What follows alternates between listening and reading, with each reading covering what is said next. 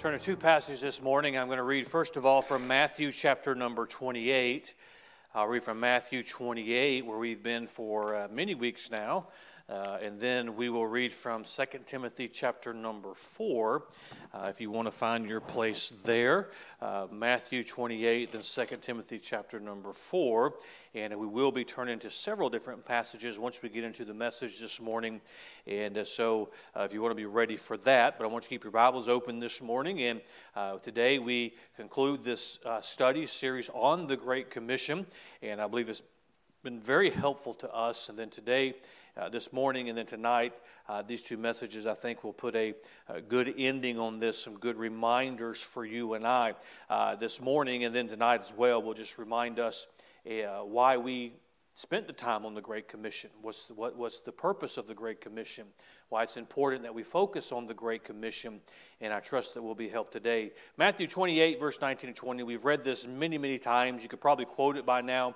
Go ye therefore and teach all nations, baptizing them in the name of the Father and of the Son and of the Holy Ghost, teaching them to observe all things whatsoever I have commanded you.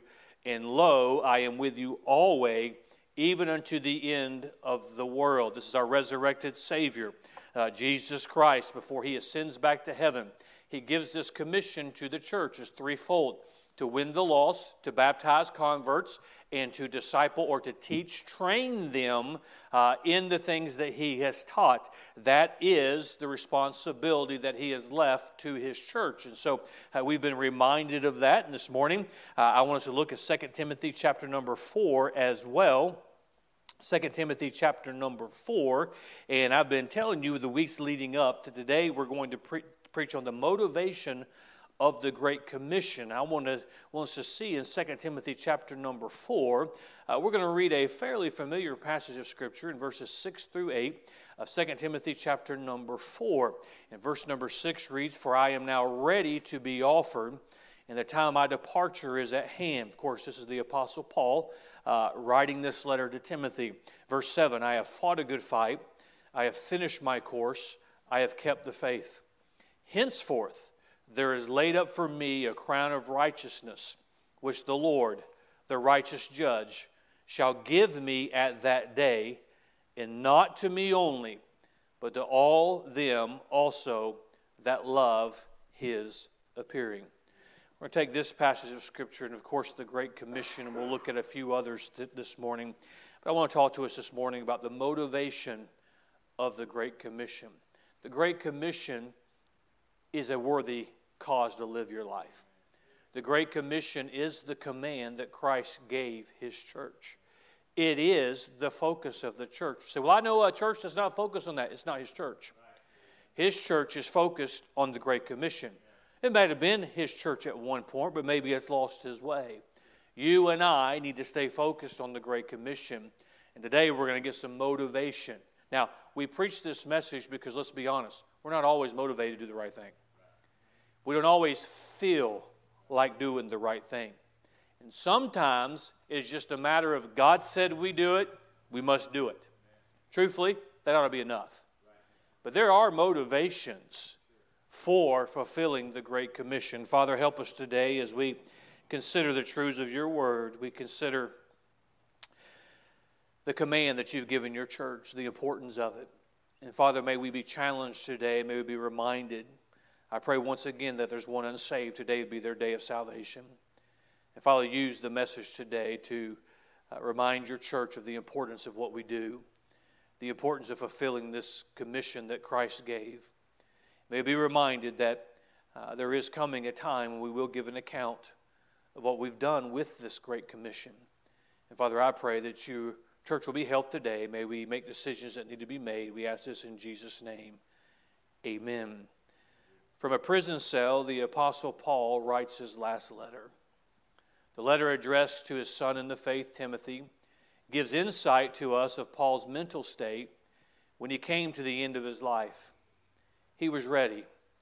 He soon would be led to the executioner and his life would end. As we think of the life of the Apostle Paul, you must think in terms of the Great Commission. Paul was the church persecutor, the Christian killer who met Christ on the road to Damascus where he was en route to afflict more of these Christ followers. It was after his salvation, a man named Ananias approached Paul and was vital in the growth of this new convert. Soon after he was approached by Ananias, Paul was baptized and grew in his new faith in Christ. Paul would then spend his remaining years teaching all nations, establishing new churches through conversions and baptisms. He would then teach them to observe all things that whatsoever I have commanded you. Even someone like the Apostle Paul at one time had to be saved.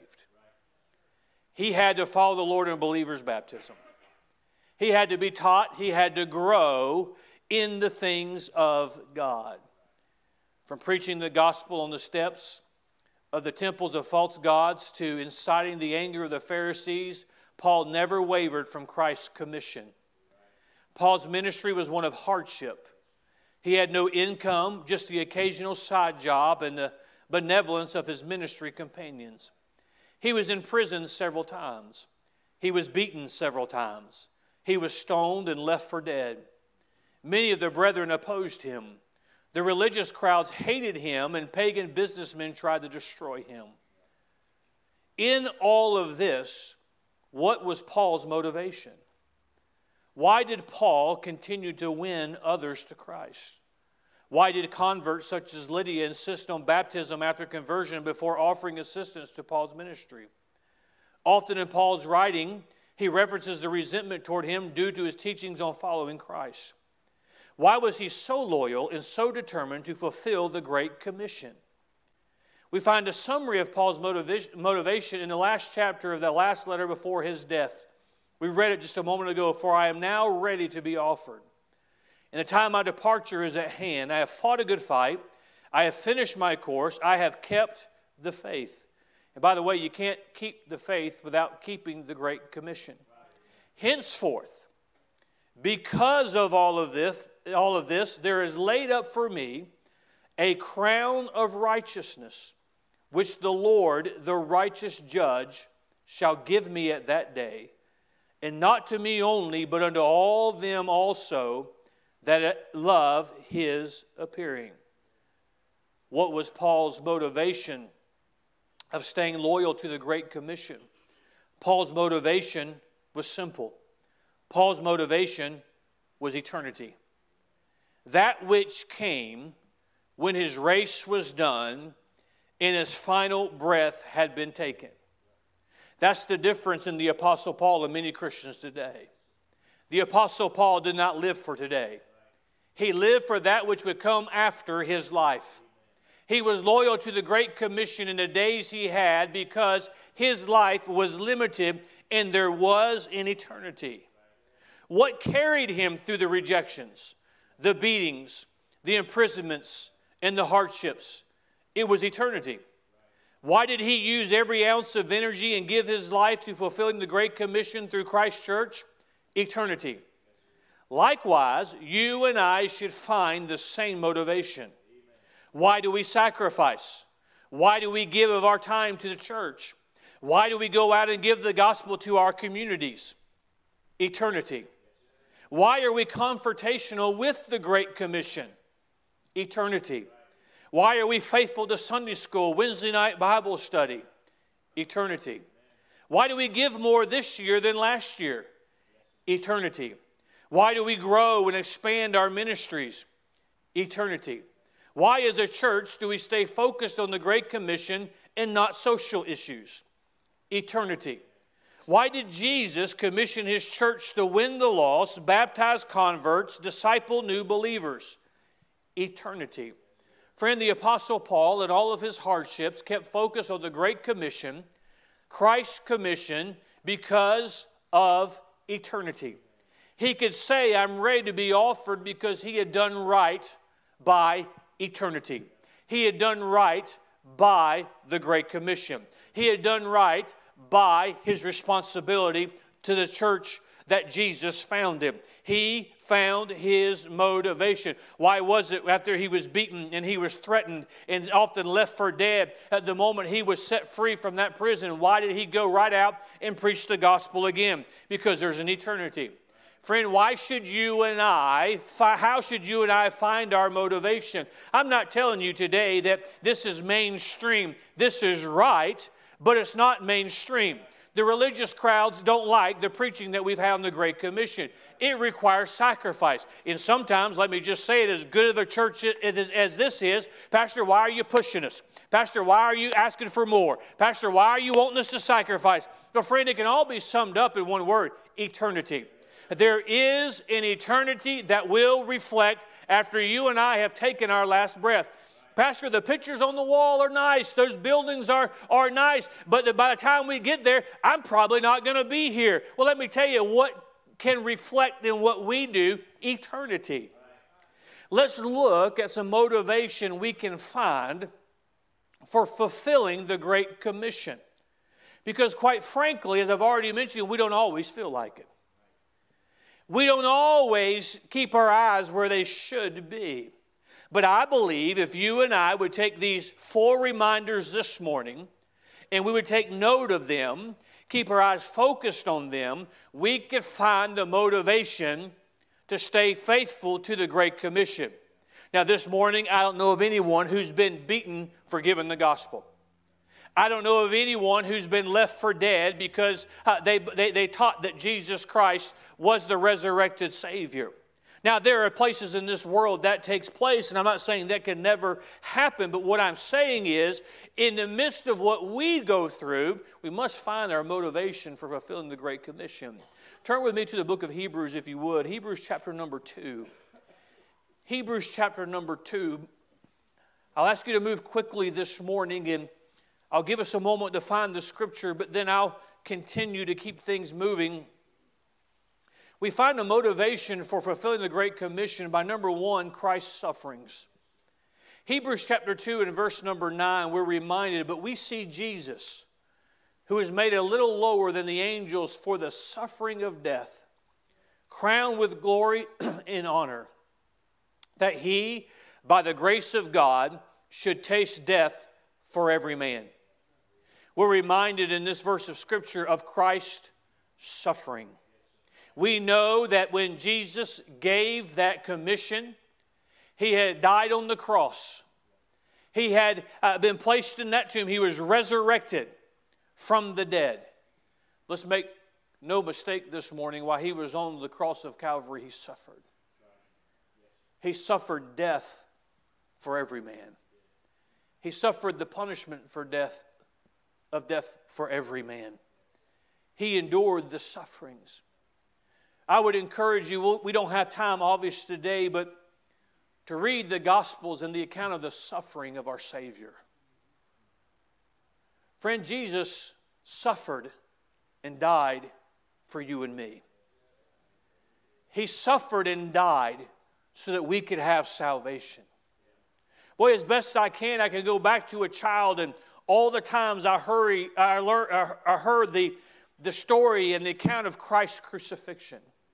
I got saved right after hearing the, the story again of the crucifixion, and I felt the conviction and I, and, I, and, I, and I related to the sufferings, and it, it moved the heart of, of a child knowing that Jesus was willing to suffer in my place. Friend, because Christ suffered, that's a story that the world should be told. That's, the, that's a story that man should know because of Christ's payment on Calvary, we must let all know. I'm thankful this morning that I'm saved. I'm thankful this morning that I'm on my way to heaven. And that's only possible because of what Christ did. It's only possible because he was willing to go to the cross of Calvary. It's only possible because he was willing to be nailed to that cross. It's only possible because he endured the beatings and the, and, and the blasphemy and all that he endured by being nailed to that cross. He suffered for man. Friend, you say, well, Pastor, I don't always feel motivated. And it's summertime and you're trying to motivate us to do some more and, and go some more and give some more and, and be a part of more. And I got to be honest with you, I just, I just don't find the motivation. Well, friend, let me just testify. We all find our places there. We all can end up there. But, friend, think just a moment for what Jesus did, not just for you, but for the entire world. Our neighbors need to know that Christ suffered for them, He died for them, He paid their sin debt. Our family needs to know that Christ suffered for them and He endured uh, our chastisement so that man might be saved. All over this world, man needs to know of Christ's suffering. If Jesus would suffer for me, I can follow His command.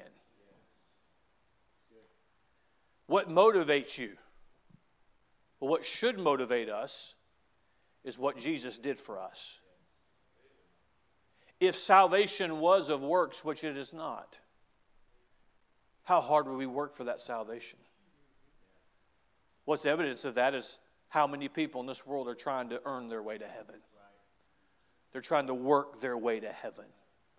You can do all the good works in the world and you can stack them on top of each other. It won't get you one step closer to heaven. It's only through the grace of God. But Jesus did not ask us to work for our salvation. But because we're saved, He commissioned us to tell others they could be saved. He commissioned us to tell of Christ's sufferings. Our motivation, number one, should be Christ's sufferings.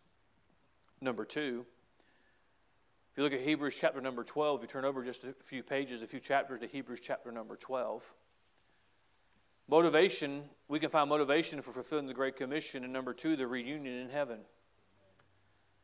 In Hebrews chapter 12, verse 1, we're reminded, Wherefore, seeing we also are compassed about with so great a cloud of witnesses, let us lay aside every weight and the sin which does so easily beset us, and let us run with patience the race that is set before us. We're reminded in Hebrews 12 that there's a great cloud of witnesses. Who are those witnesses? It's those who've gone on to heaven before us. It's those who are already in eternity. Well, how, how, oh, I don't know how to say it. I'll just say it how it comes in my mind, which is a dangerous thing. How sorry we are as Christians. Well, I just don't feel like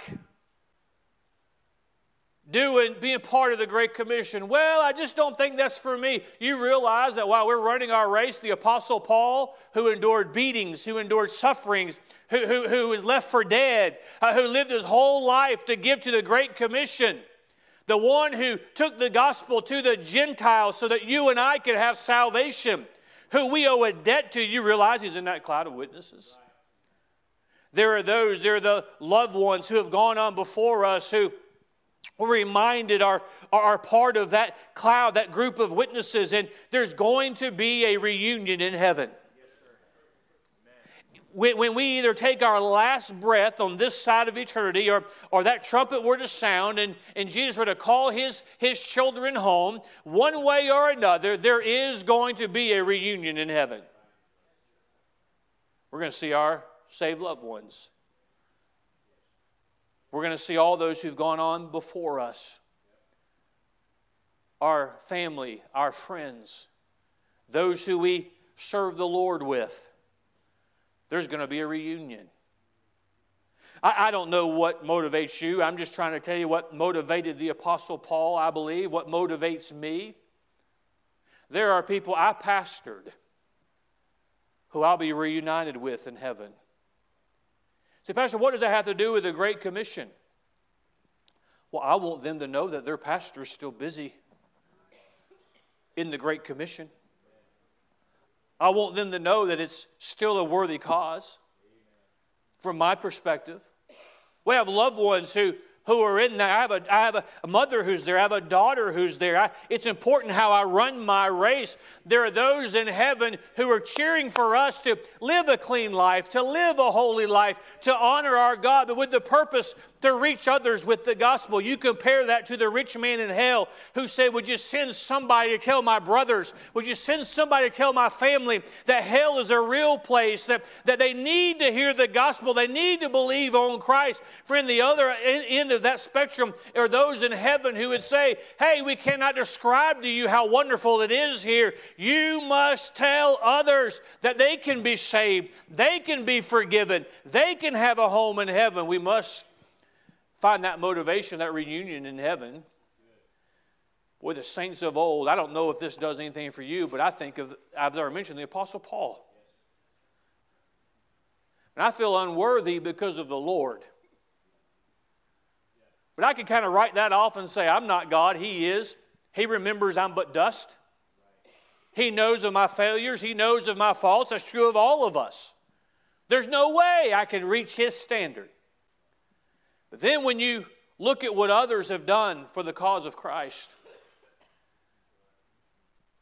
and those saints of old, the Apostle Paul, others that we read of in Scripture, well, there's going to be a reunion in heaven. Oh, let this speak to you this morning. In the reunion in heaven, there's going to be our converts. People God has allowed us to lead to Christ. Let me issue a challenge, and this is going to get more pointed as the message goes on this morning. But I believe when we leave this side of eternity and enter into eternity, we see our Savior. And if we saw no one else, it'd be worth going to heaven for. But I believe we're going to see our loved ones. I don't know how it's going to, exactly going to happen, but I believe our loved ones are going to welcome us to that celestial city. Our loved ones are going to welcome us to that place called heaven. I believe the saints of old. I believe, I believe we'll know who they are because we'll have the mind of Christ. I believe we'll know, but it's like, well, here, here's the Apostle Paul. And, and what we've had our Sunday school lessons on Joseph and say, there's Joseph. And you think about, I think about all the times, uh, the couple of times I've been able to go to Israel and you see these sites and this took place here and this took place here, and this took place here. What an amazing experience that is. But to actually enter into the presence of our Savior and be like, well, here is Joseph, and here is Paul, and here is this, this old saint, and this is this person that we read of in Scripture. I believe those people are going to welcome us into heaven. Are you going to have any converts welcome you in heaven? Are you going to have anyone who you shared the gospel with them. God used you to be that human instrument to give the gospel. Now, I know man doesn't do the saving, man doesn't even do the convicting, man just does the going. Man just follows the, is obedient to what God has commanded. But I believe with my whole heart, every convert that we've ever led to Christ is going to welcome us into heaven. We're going to be reunited in heaven with those who we've led to Christ. Friend, see, friend, that's why it's important that you and I are motivated by the Great Commission.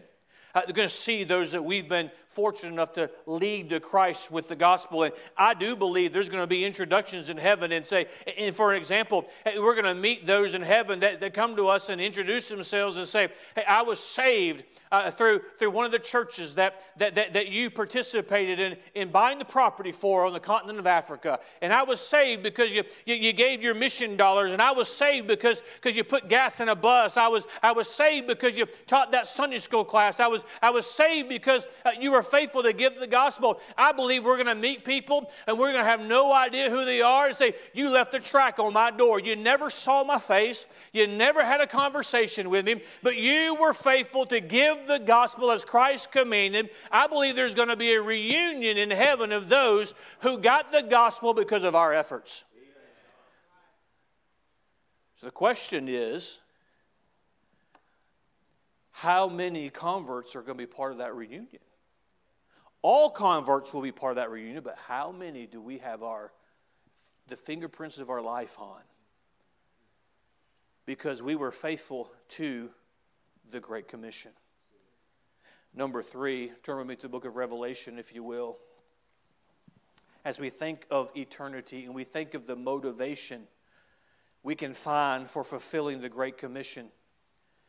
In Revelation chapter number 20, we read one of the, mo- the most sobering passages in Scripture. We come to the end of times, if you will, and the things that will take place. In Revelation chapter number 20, there's a wonderful thing that takes place, and that's when the devil is cast into the lake of fire.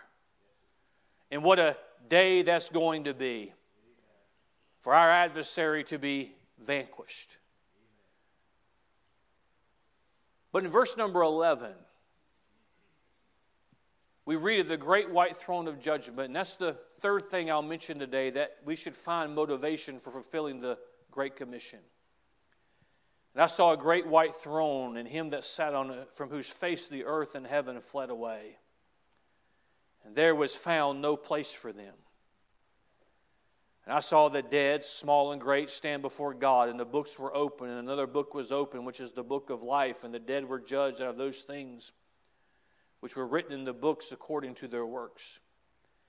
And the sea gave up the dead which were in it, and death and hell delivered up dead which were in them. And they were judged, every man according to their works.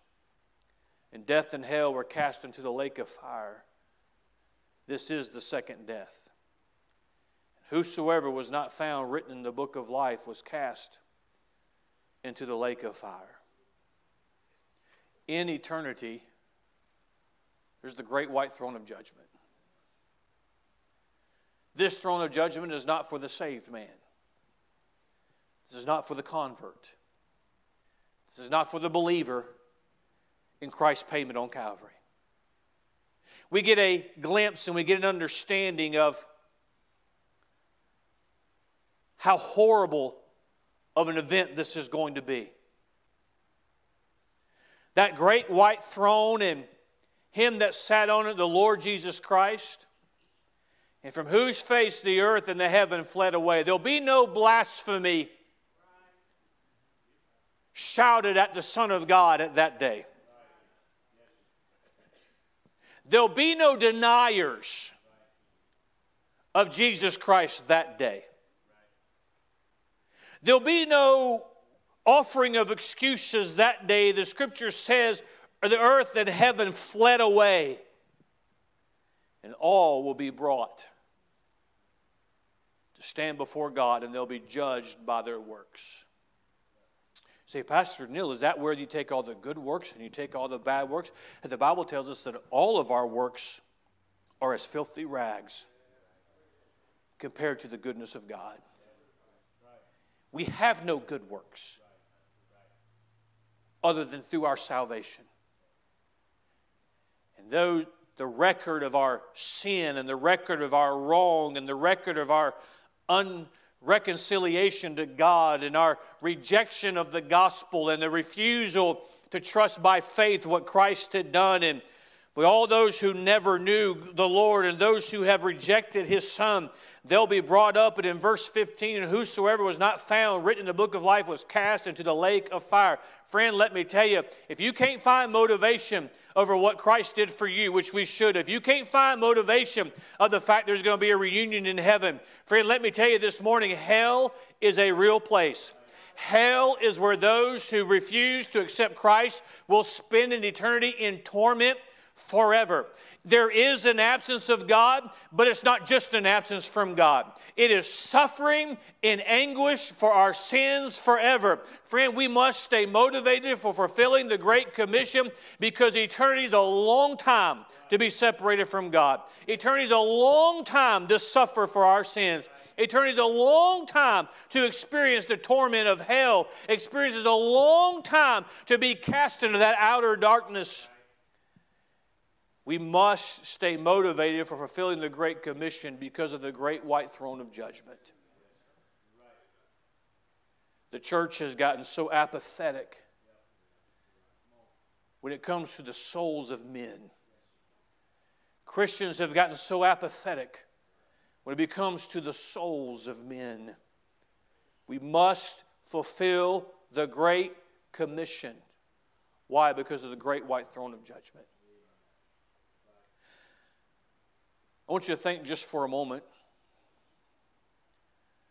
of what it would be like to watch your neighbors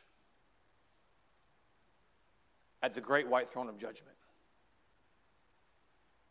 The one who lives down the road for you, that from you, that every once in a while you nod and raise a hand. So, Pastor, I don't know if they're saved or not. That's the whole point. How about your coworkers? Even those you, you, you really don't care for. This is not something you would wish on your worst enemy. The suffering in a place that was prepared for the devil and his angels. I want you to imagine. I want you to imagine family being called before the great white throne. Oh, if we would keep the great white throne in view, I think we would be a little more tenderhearted towards the Great Commission. If we kept the great white throne in view, we'd be a little more concerned with the souls of men. See, Pastor, I, every once in a while you, you make your comments about don't get too distracted by the politics and don't get too distracted by this and that. Why do you say that? Because hell's a real place. Because it's more important whether somebody, when they die, is going to go to heaven or hell than it is are they registered as a Republican or a Democrat.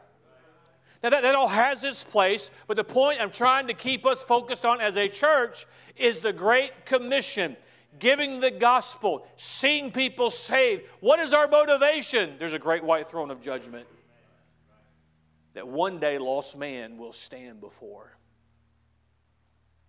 Then, number four, I bring us to the last one we find in the book of Second Corinthians, chapter number 5. 2 Corinthians, chapter number 5.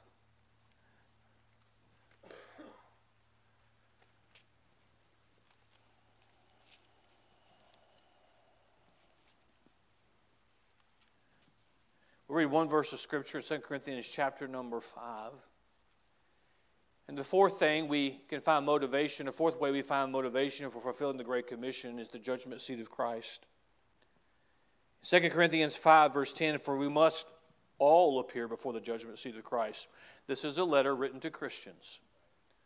The great white throne of judgment or for the, is for the unbeliever.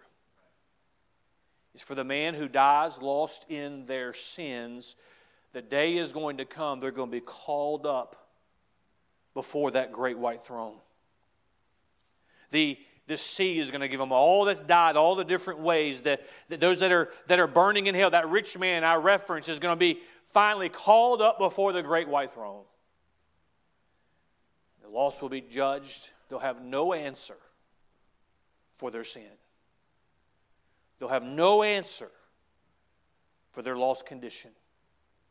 They'll be cast into that lake of fire for eternity.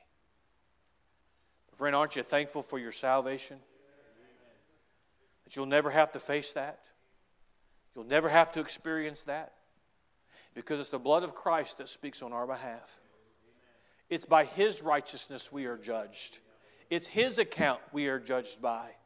And oh, if we had to give an account, all we would say is, is, is, is Christ's blood has paid for my sins and I've been made white as snow, but that record is already in heaven. But we see here as Paul writes to the Corinthians in chapter 5 and verse 10 For we must all, all Christians, all the saved, appear before the judgment seat of Christ. Paul writes of that crown we read of of righteousness that the righteous judge shall give. It's much better to be at the judgment seat of Christ than the great white throne of judgment. We, for we must all appear before the judgment seat of Christ, that everyone may receive the things done in his body according to that he hath done, whether it be good or bad. Our fourth motivation we need to find for fulfilling the Great Commission is the judgment seat of Christ. Just as there are no exceptions to the great white throne of judgment for the lost, there will be no exceptions for the redeemed for the judgment seat of Christ. We are not going to give account of our sins at the judgment seat of Christ. Jesus took care of our sins. Jesus paid the price for our sins. Well, think back to when you trusted Christ and you put your faith, you accepted Christ as your Savior. When you were saved then and saved for all of eternity, there's nothing you can do to be unsaved. You're not going to give an account of your sins at the judgment seat of Christ or at any time. But what we will give an account for is what we did with the life that God gave us after our salvation. We're going to give an account of whether or not we used that life to honor Him. Let me be more specific.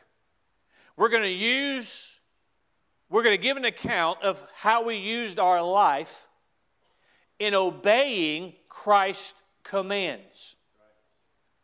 We're going to give an account of how we used that life as a child of God, as the redeemed, as the forgiven, of how we used it in obeying Christ's commission.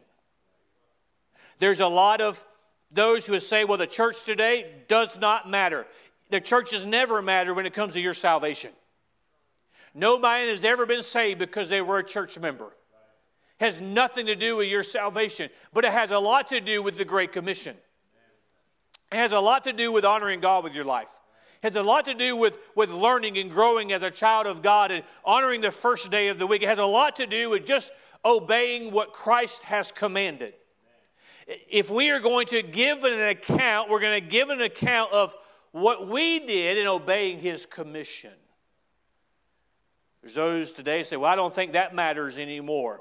Well, we must all appear before the judgment seat of Christ. And it does not matter what your opinion is, it does not matter what my opinion is, because Christ will be the judge.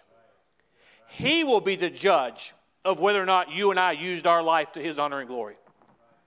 He will be the judge of whether or not we were, we were obedient in having part of the Great Commission. What did you do with Christ's command? What have you done with what He commissioned you to do? It will matter more in eternity how many converts you had than how many likes on Instagram you get. It won't matter how many followers a preacher on Twitter had, but how many souls were saved. It won't matter how much was in your portfolio, but how much you invested in heaven. It's time we as Christians are reminded not just about the great white throne of judgment where lost men will be judged and cast into hell forever, but are reminded of the judgment seat of Christ where we will give an account of our time, our talent, our treasure, how we use that for the church. Well, Pastor, I just feel like I'm giving everything to the, to, to, the church and, and nothing for myself. Well, friend, let me tell you something. There's a balance there that we must hold to, but what we're going to be judged by at the judgment seat of Christ is what we did for eternity. Let me tell you where you're going to get an acknowledgement for that, that, that sacrifice you put in the offering plate at the judgment seat of Christ. Let me tell you where you're going to get an acknowledgement for the time that you give in participating in the Great Commission, whether you knock on that door yourself or whether you come down and watch the baby so others can go or whatever part you have in it, you'll get an acknowledgement at the judgment seat of Christ. But friend, let's be honest. There's going to be a lot of Christians who's going to be a little awkward at the judgment seat of Christ because you're not going to know what to do with yourself because you lived your life for yourself and not for Him.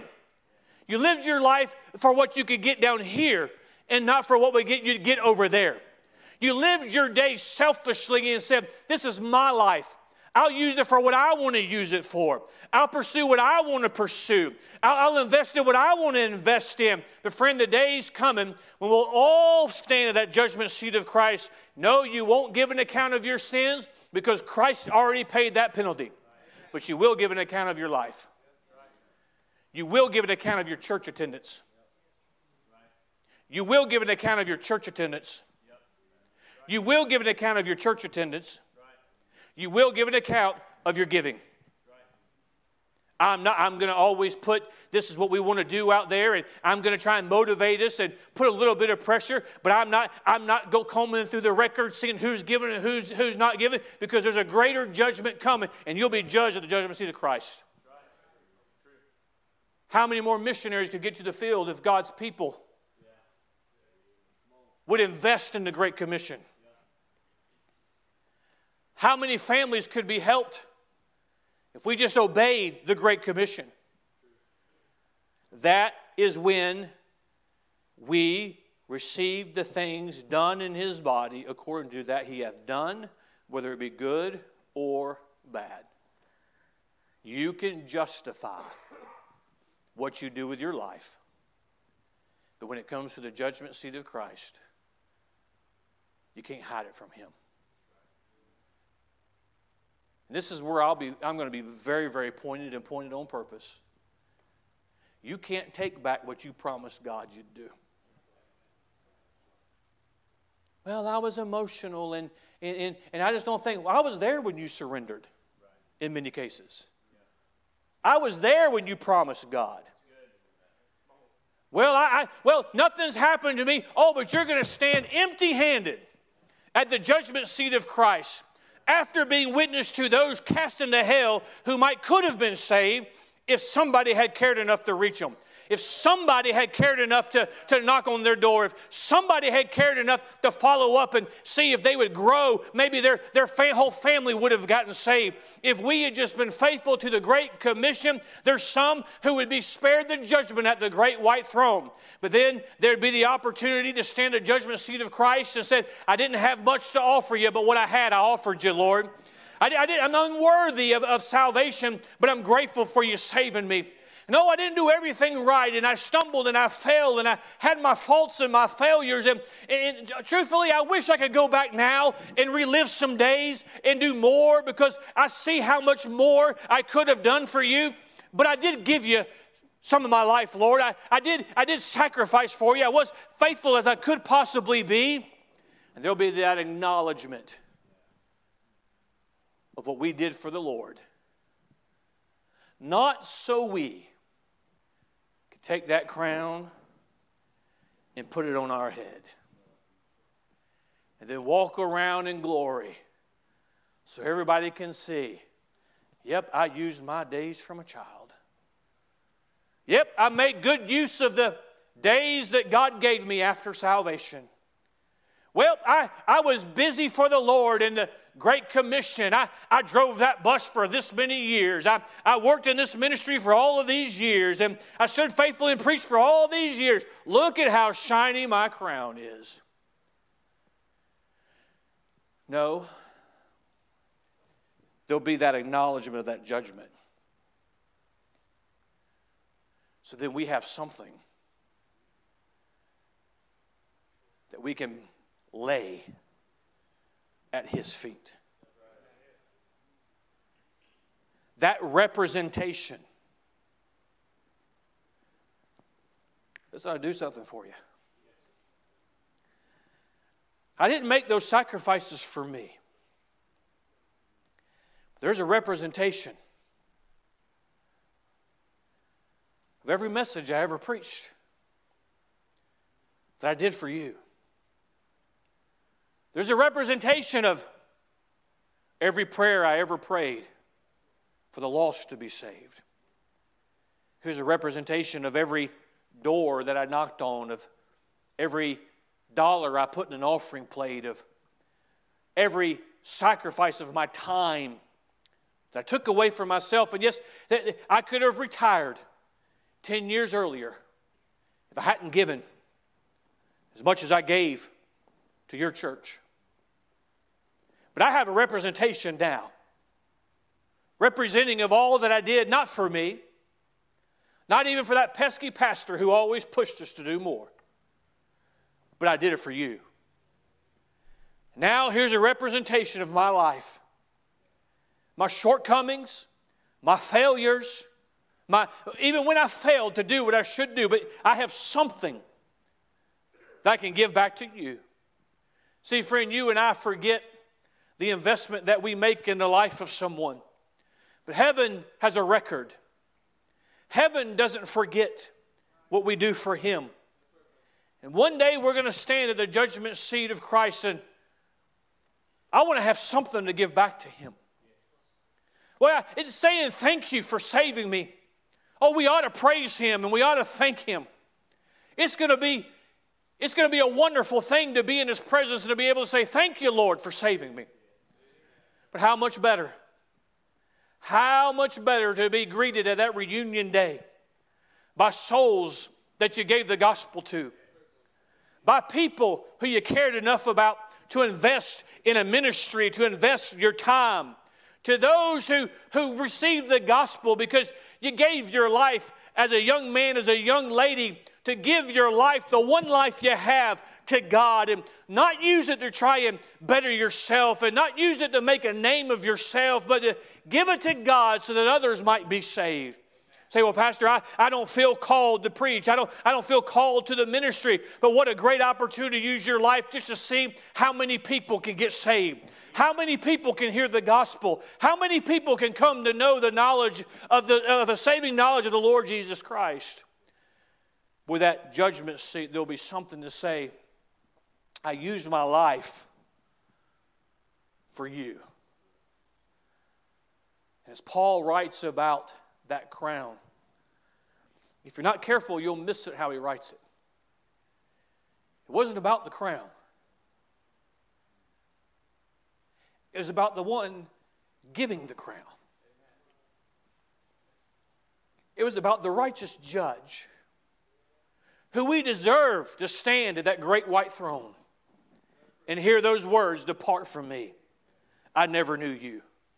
But because of the Lord Jesus Christ and the sacrifice he made for us, and because somebody was willing to tell us, somebody was willing to go so that we would know.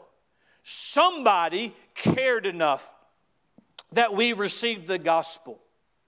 Oh, and the sacrifices that he made. So, Pastor, it just seems like in the day we live in, if we're going to be all about the Great Commission. Just doesn't make you very popular. Well, friend, you're in the wrong you're in the wrong place if you're looking for popularity in this world. Well, it just it just seems like I don't I don't have any we don't, there, there's time that we can have and there's things that we can do and life just goes away. Friend, I'm not telling you there's not sacrifices in doing what I've been preaching these many weeks. I'm not telling you there's, there, there's vacations that you have to trim, but you, you, are not going to have to trim back a little bit. I'm not telling you that there's, there's days and hours that, you, that you're, gonna have, you're not going to have to give up. I'm not telling you any of that. I'm not telling you that, that, that he's not worthy of a holy life, but it's that clean vessel that the Spirit of God empowers and enables to do more. I'm not telling you there's no sacrifice. I'm just telling you it's going to be worth it. It's going to be worth it by the people who know Christ because we gave them the plan of salvation, because we preached the gospel to them. It'll be worth it that day we are in His presence and we all appear before the judgment seat of Christ. I'd rather be there and have nothing to give than not be there. I don't know how much the thief on the cross is going to have, but I think he's going to be happy to be there. I've had the privilege to lead people to Christ moments before they took their last breath. They didn't have a lot of time to be involved in the Great Commission but they're going to be happy to be there. I'd much rather be there with nothing to give than not be there. But I'd much rather be there with something to give than just to be there. To our young people, to the teenagers, to the young adults, God has given you something that there's many in this building that wish they could have. You've been granted an opportunity to do more for Christ, to have more to give than those that were saved later in life. Don't squander it. Friend, you have a God's blessed you by bringing you to the Emmanuel Baptist Church. Not every church is about the Great Commission. Not every church is going to be focused on that which Christ commanded. In all of our imperfections, all of our failures, we're about one thing winning the lost, baptizing them, teaching them to observe all things that Christ commanded. Well, Pastor, I don't know why I should still be involved in the Great Commission because one day, how about Christ's suffering? He went all the way. How about that reunion? How about those witnesses who were faithful? Those witnesses who, quite frankly, some will be the converts that we led to the Lord. How about the great white throne where lost will be called before an almighty God with no hope of escape from eternal damnation? Remember that with each person you encounter today. Remember that with the people you interact with this week. There is a great white throne. How about the judgment seat of Christ? I use my life to obey your command. Just like you choose salvation by free will, you choose how you're going to serve God by your free will. Those who say, I, I don't have to be saved if I don't want to be saved, that's true. But Judgment Day is coming. And no cute little saying or no popularity is going to keep you from the fate that awaits those that die without Christ. The same is true for the child of God. Judgment day is coming. Not to judge you for your sins, Christ took care of that, but to judge you for the life that God's given you that belongs to Him. To judge you by how you use your life. There's no greater way to use your life than investing it into the souls of men. Investing it into those so that they can fulfill the Great Commission as well. Father, I pray that you would use the message this morning